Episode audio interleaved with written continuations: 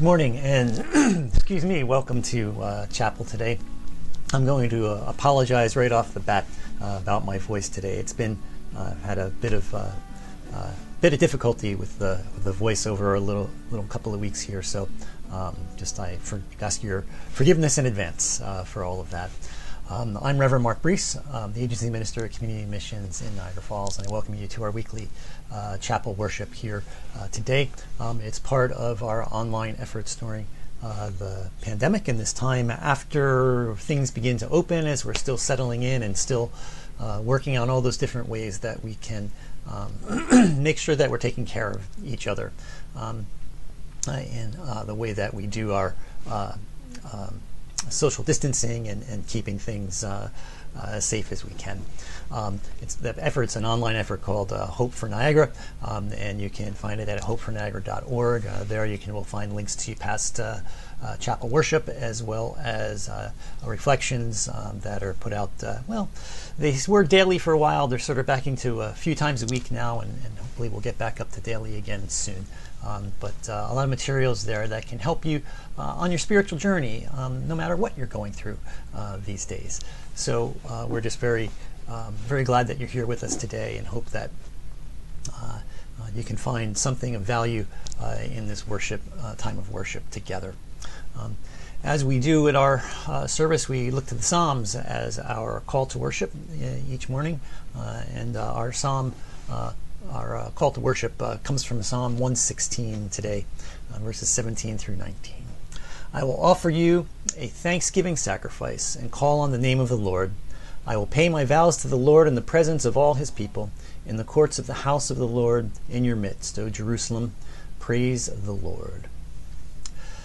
So, as we continue in worship today and have our, uh, our first hymn um, just would like to remind folks that we do have the words uh, as part of uh, uh, what you see on your screen uh, during the uh, the live stream. If you are in a group of people, excuse me, that is not uh, your family unit, it would be best to one, well, first make sure that you're wearing masks and that you're appropriately distanced from one another, and two, better to simply follow along and not sing in those gatherings. Uh, but if you're by yourself or with your family group uh, that you uh, usually live with, uh, feel free uh, to do so. So as we join,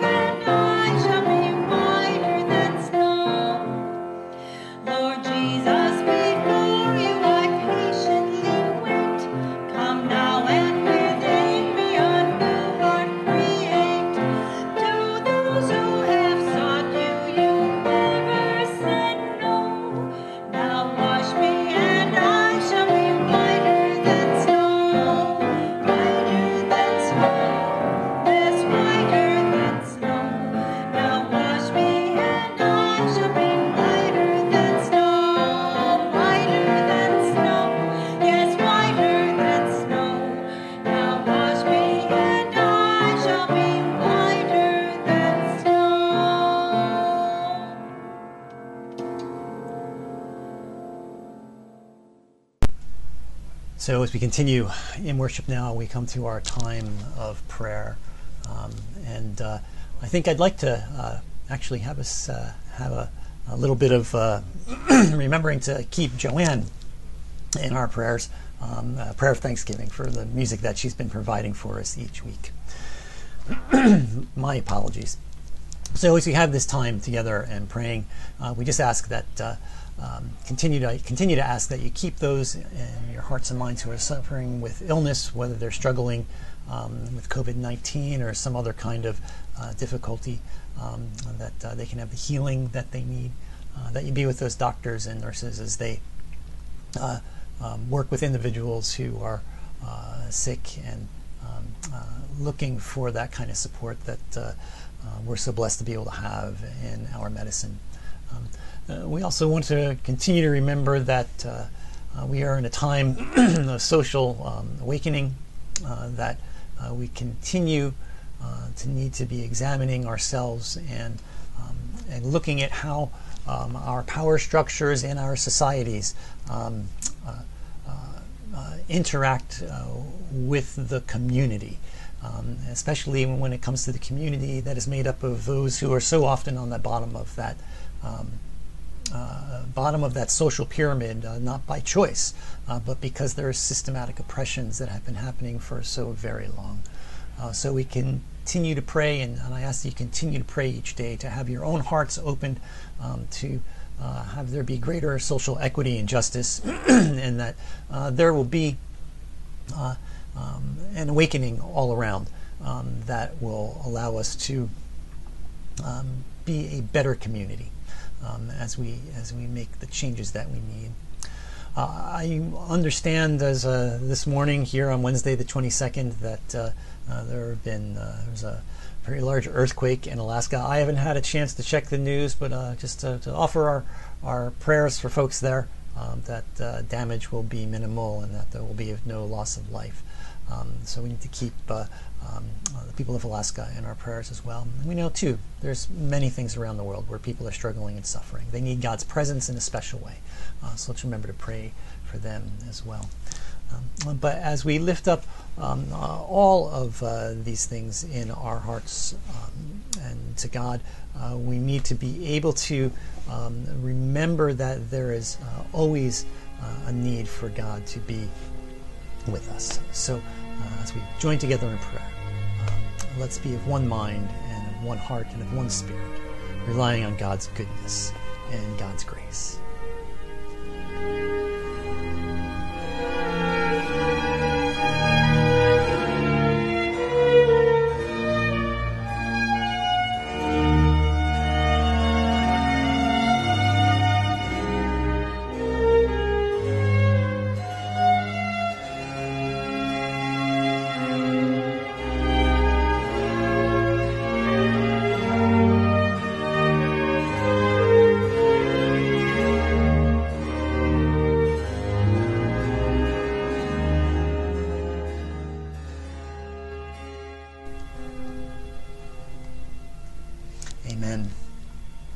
So our, our text, uh, we're going to be a little bit of review on some of this uh, part of Matthew, um, but I think that uh, we will uh, um, be able to uh, um, get through that little bit of repeat because it's always good to go back and revisit Scripture.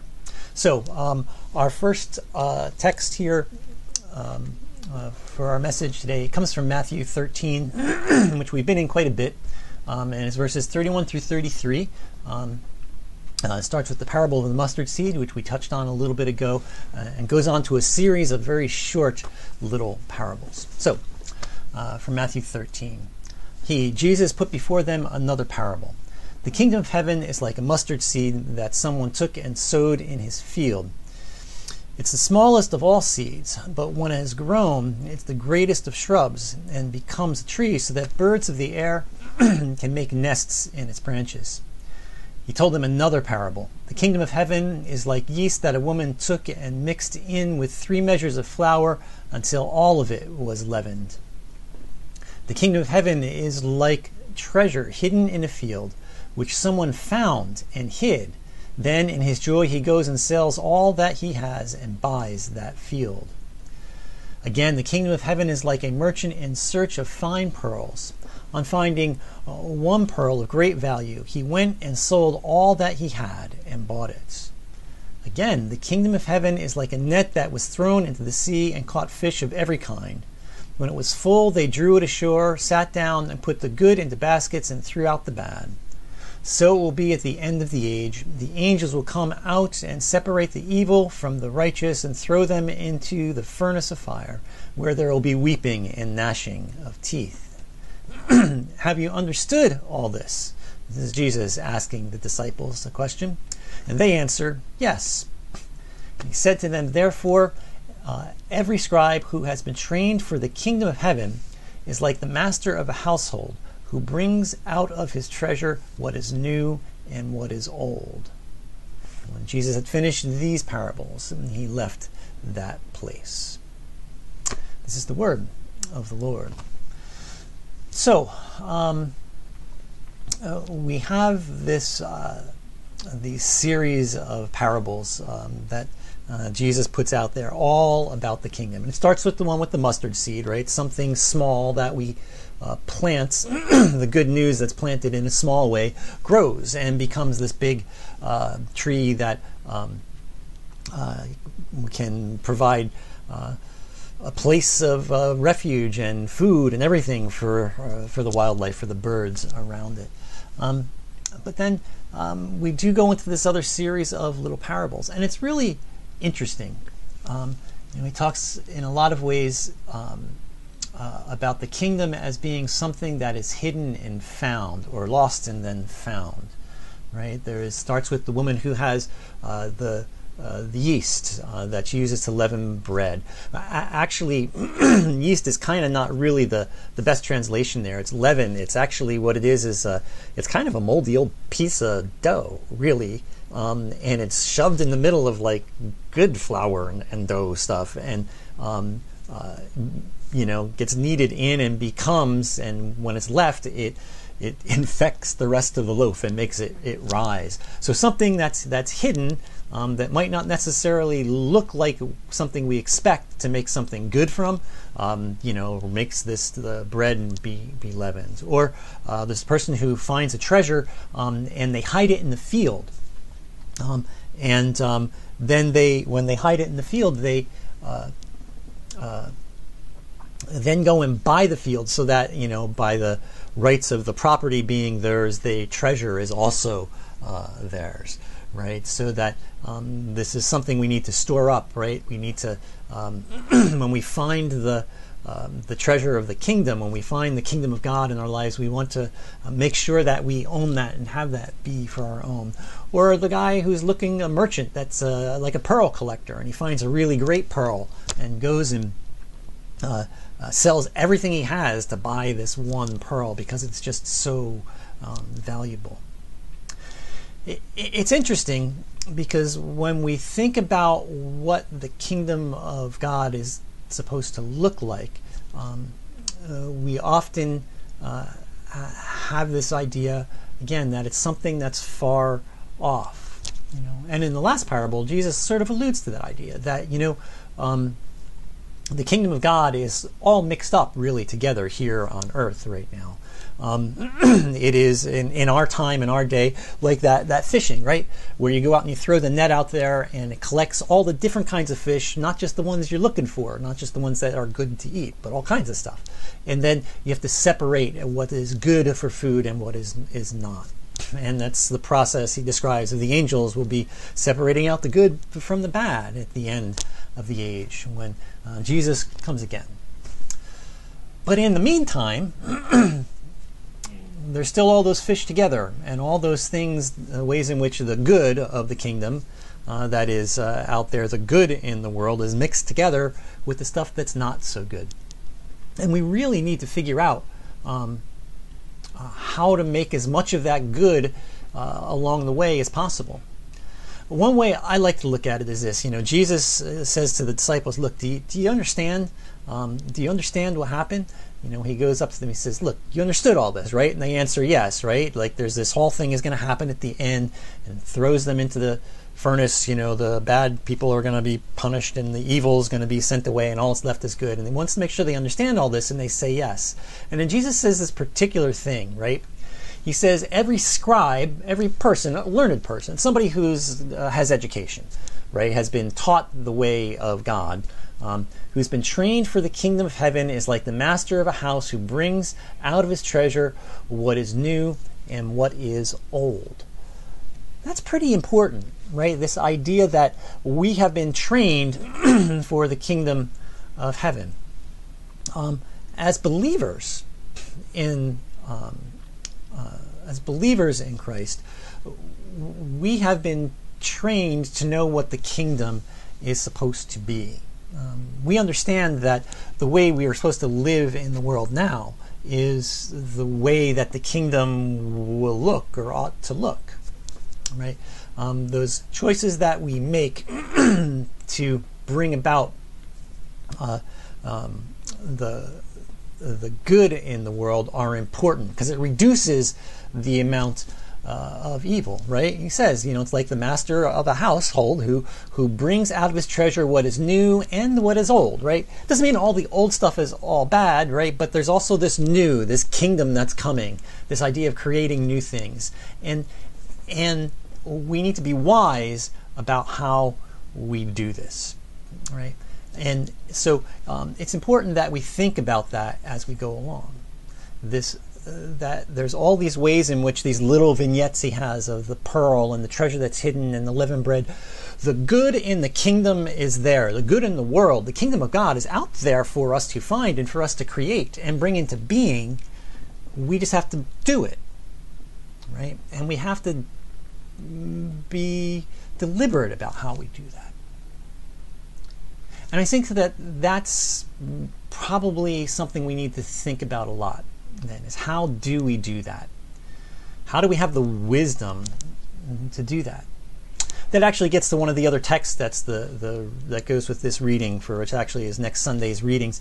It comes from uh, Kings, First Kings, um, and it's the uh, story about uh, from First Kings chapter three about uh, Solomon. I'm just read it real quick here because it's going to help us out. So uh, it says at uh, Gibeon, the Lord appeared to Solomon in a dream by night, and God said, um, "Ask what I should give you." And Solomon said. You, you have shown great and steadfast love to your servant, my father David, Oopsie, to my father David, because he walked before you in faithfulness and righteousness, and uprightness of heart toward you. And you have kept for him this great and steadfast love, and given him a son to sit on his throne today. and now, O Lord my God, you have made your servant king in place of my father David. Although I'm, uh, though I am only a little child, I do not know how to go out or come in. And your servant is in the midst of the people whom you have chosen, a great people so numerous they cannot be numbered or counted. Give your servant therefore an understanding mind to govern your people, able to discern between good and evil. For who can govern this your great people?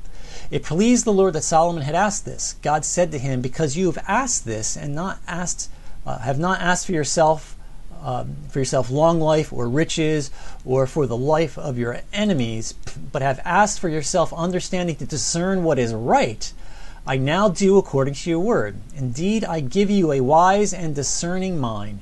No one like you has been before you, and no one like you shall arise after you.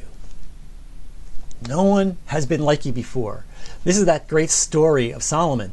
King Solomon, right? He's supposed to be wise. He gets that wisdom from God. He asked for wisdom. He said, Look, I got this big job to do to rule a kingdom, to do this hard stuff. You have this numerous people, this great nation that I'm supposed to be uh, now in charge of. Now that my father is gone, I'm, I'm the one who's supposed to take care of all this. I need wisdom. God was pleased with that. God was pleased. You didn't ask for riches. You didn't ask for, you know, your enemies to be destroyed. You didn't ask for, you know, long life. What you asked for was wisdom. I don't know about you. People often say, What would you do if you had three wishes? Right?